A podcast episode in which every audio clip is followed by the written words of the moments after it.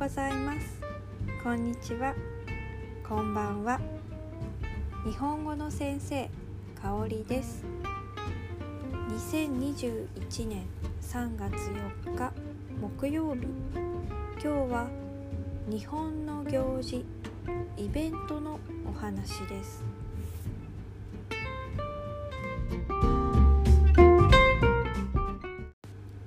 皆さんはひな祭りを知っていますか？3月3日昨日はひな祭りの日でした。これは女の子のための行事です。女の子の健康や成長幸せを願うものです。桃の花を飾るので桃の節句とも言います。では桃の花を飾ること以外にどんなことをするのでしょうか？昔から伝統的にしていることと私はどうしているかお話ししますね。まず昔からしていることは大きく2つあります。一つはひな人形を飾ることです。このエピソードの写真下の段の真ん中を見てください。これがひな人形です。お代理様男の人です。そしておひな様女の人。この男女の人形がペアになっています。このほか2人のお世話をする人たちの人形もあります。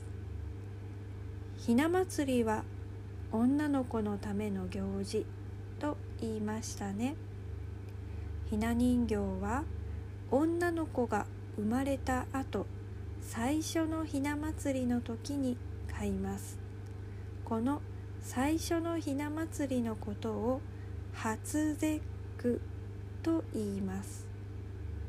この人形は子供の代わりになって子供を病気や事故から守ってくれるものです。さて昔からしていることの一つはひな人形を飾ることでした。もう一つは食べ物のお話です。ひな祭りといえばちらし寿司とひなあられです。写真を見てください。下の段の一番左がひなあられです。一番右がちらし寿司です。どちらもピンク白緑黄色がカラフルでとても綺麗です。それぞれの色には意味があります。ピンク白緑の3色で考えるとピンクは桃の花。白は雪。緑は草を表します。この3色に黄色も入れた4色で考えるとピンクは春。緑は夏。黄色は秋。白は冬。4つの季節を表して。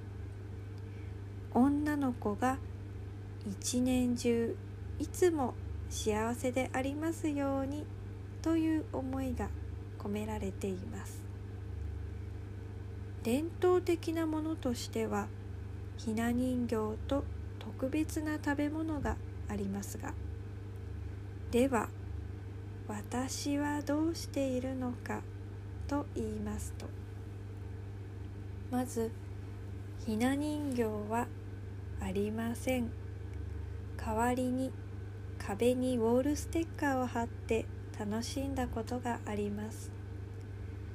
食べ物は3月3日の前後をひな祭りウィークにしました。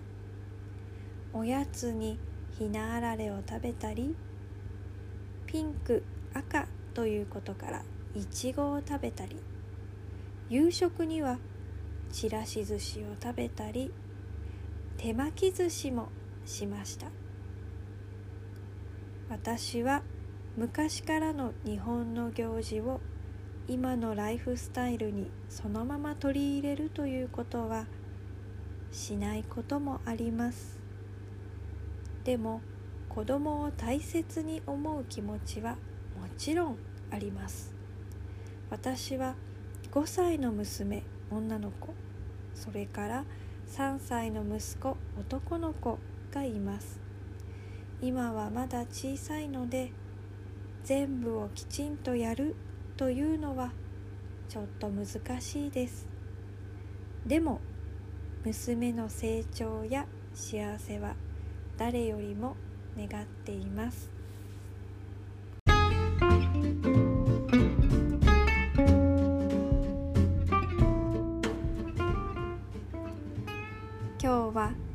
ひな祭りのお話をしました最後まで聞いていただいてありがとうございました。